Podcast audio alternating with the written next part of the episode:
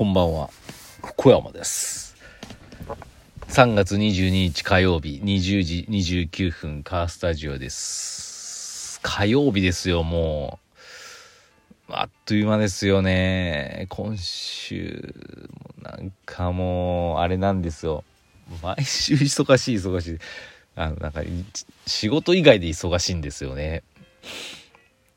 はい。でまああのね昨日入合格発表があってまあ学校からいろんな資料とか提出物がめちゃめちゃあるんですよね。そのなんかいろんなね署名したりなんだかんだ出すやつがあるんですけどまあそれ面倒くさいなと思いながらもやることはいっぱいありましてでもあの昨日今日明日中に絶対やらなきゃいけないことがあって、まあ、何かっていうとその制服を頼みに行かなきゃいけないっていうね。入学式までに間に合うためには明日までに多分頼まないと間に合わないっぽいんで。で多分ね昨日合格発表あってそのついでにね行った行かれた方が多分結構多かったと思うんですけど祝日だったんでね。まあここはフリーランスの強み。平日でも行けるぜっていうことでですね。まあ、我々はね今日、まあ、あの近所のね、まあ、その学生服ショップみたいなところ行ってきたんですけど10時オープンで10時半前に行ったんですけど結構やっぱ3組ぐらいもすでにいてあんなちっちゃいところに。うわっと思ったんですけど、まあ、息子も嫌々ながら連れてったんですけど 嫌がる必要ないだろうってそこはね思ったんですけど。運よくまあスタッフの方が1人空いていてあのー、担当ついてくれてスムーズにあの着ることができました、うん、うわなんか夏服までも買っちゃってなんかパパパって計算したらもう6万ぐらいっててうわ手持ちないと思ってどうしようと思ったんですけど、まあ、後払いも全然 OK だったんで、ね、後払いにしたんですけど。金飛んできますねこれマジで。笑い事じゃないこれマジで。高いですよ制服。山本関西デザインの制服ですからねこれ。高いですよ。誰がデザインしても高いんですけどね制服は。学ランじゃないからね。うん。でもまあ中学の時あるカッターシャツは使えるんでね、まあ、その辺は良かったんですけどまあとはいえ、まあ、一式全部買いましたけどね。でその後ですねまああのうん、息子はあの目が悪いんですけど眼鏡持ってるんですけど普段あんまかけないですよギリギリ見えるとか言いながら。全然見えてないんですけど。でもコンタクト欲しいって言うんでまあしゃあねえなと思って。眼科行ってで今ジーンズとかああいうオンラインで安く買えるじゃないですか。ああそれでいいやと思って。1ヶ月1980円でしたっけ。じゃあ処方箋がいるから眼科行くかって眼科行って処方箋だけくださいって言ったらそれはできませんって言われてああそうなんだと思って。そそうだよなと。あのまあその定型のコンタクトうちで買ってくれるなら処方箋は出せるけどみたいな感じで。まあそうかとちょっと悩んでじゃあそれでっつって。まあ普通にね今我々の時代のコンタクトと違って今安いですね。そこも別に2500円だったんでそんなジーンズとね5600円しか変わんないんで。ね、そこで1回作っといて度数知っての後に安いところ変えてもいいかと思ったんでね。行ったんですけど、まあ、検査していろいろあの、先生曰くその普段眼鏡をかけてないんで今コンタクトでまあ1.0とかそのぐらいにした時に眼鏡が緩すぎて眼鏡がもうそれ今使ってるの使えないと、うん、そもそも眼鏡ずっとかけてるかけてないといきなりそういうのコンタクトはちょっとなってみたいな感じで1ヶ月以上はちょっとメガネ生活してくださいって言われて。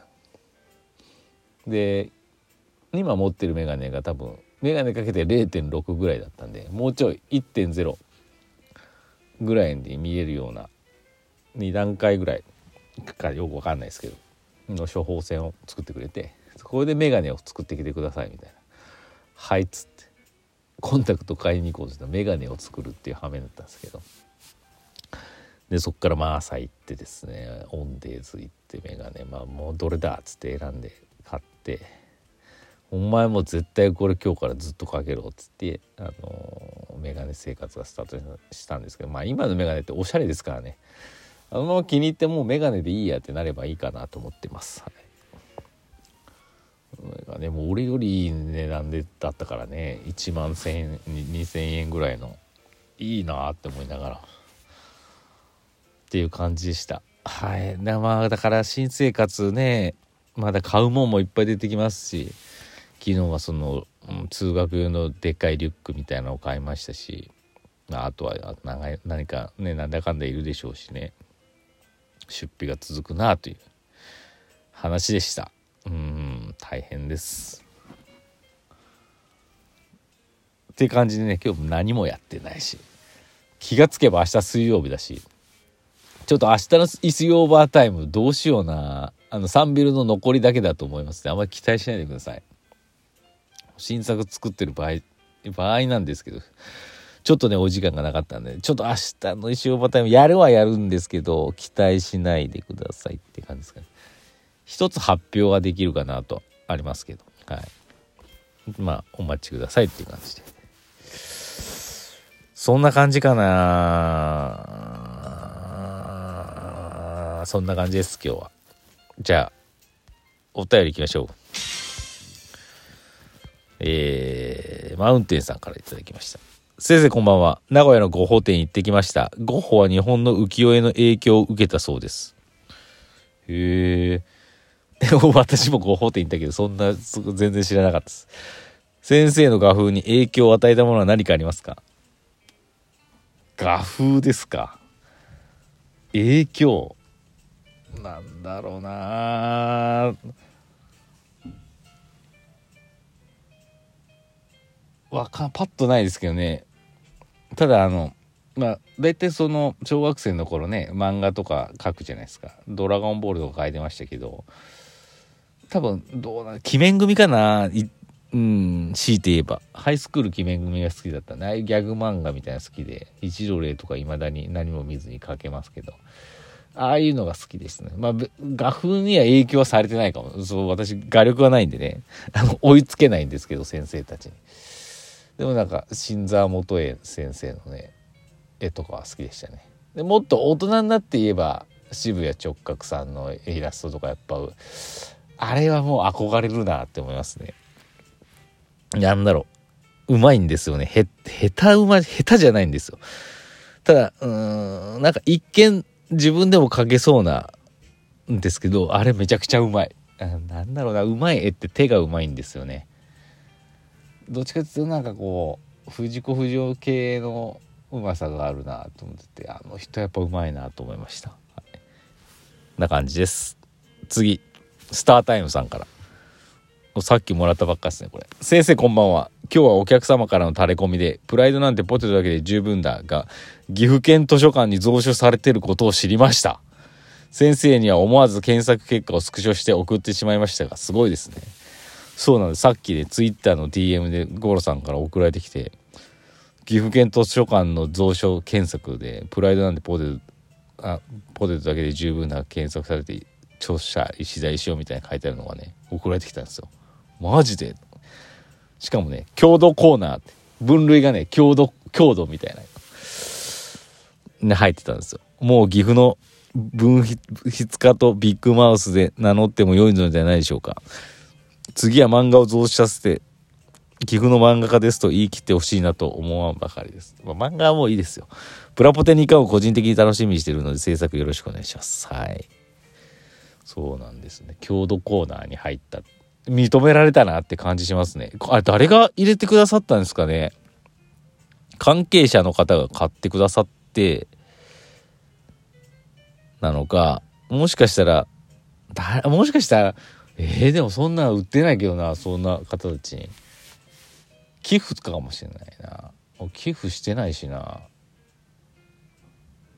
なんでだろう。いや、すごい嬉しいです。ありがとうございます。あれかな、富樫先生かな、もしかしたら。ワンチャン、富樫先生が多分買ってくださったかな漫画とかもたくさん買ってくださってて富樫先生がもし買っててあのもうなんかこうね研究室の本でこれどうしようかなって言った時に県図書館に寄贈してくださってそれが分類されたかもしれないですけど何はともあれねあの関係者の方ありがとうございますすいません。なんかそんな嬉しいっすね。自費出版なのに。素晴らしいっすね。ありがとうございました。嬉しかったです。よくみよく見つけましたね。お客様の垂れ込みですがお客様もすごいですね。よく見つけてくださいました。岐阜県図書館で石田書って検索したのかな？すごいな。嬉しい。ありがとうございます。国会図書館にはないのに。岐阜県図書館にある。うわこれはいいこと聞きました。でねゴールさんもさっき最後2巻を待ってるみたいな話くださいましたけどね。私はうん今年中にねその第2弾をは作りたいなとは思ってますけど。まあ似たような感じですけどね。ああいうエッセイで多分やるとしたら。まだでもあれば100個書いてたんですけど今100個もまだ全然できてないんで。ちょっと時間かかるかなと集中して作らないとね書けないんでねあと調べないとかぶったテーマになっちゃうテーマかぶっちゃうかもしれないんでねまあ、あれなんですけど、まあ、あとタイトルもね2案ぐらい実は考えてるんですけどっていう感じでまあもうちょこっとねあのま、おお待ちいただければと思います。もうちょこっととか、そんなすぐには出ないですよ。石フェスぐらいには出したいなと。石フェスに出したいなと思いますけどね。ちょっとね、うん、熱量がいるんでね、わからないですけど。ご期待ください。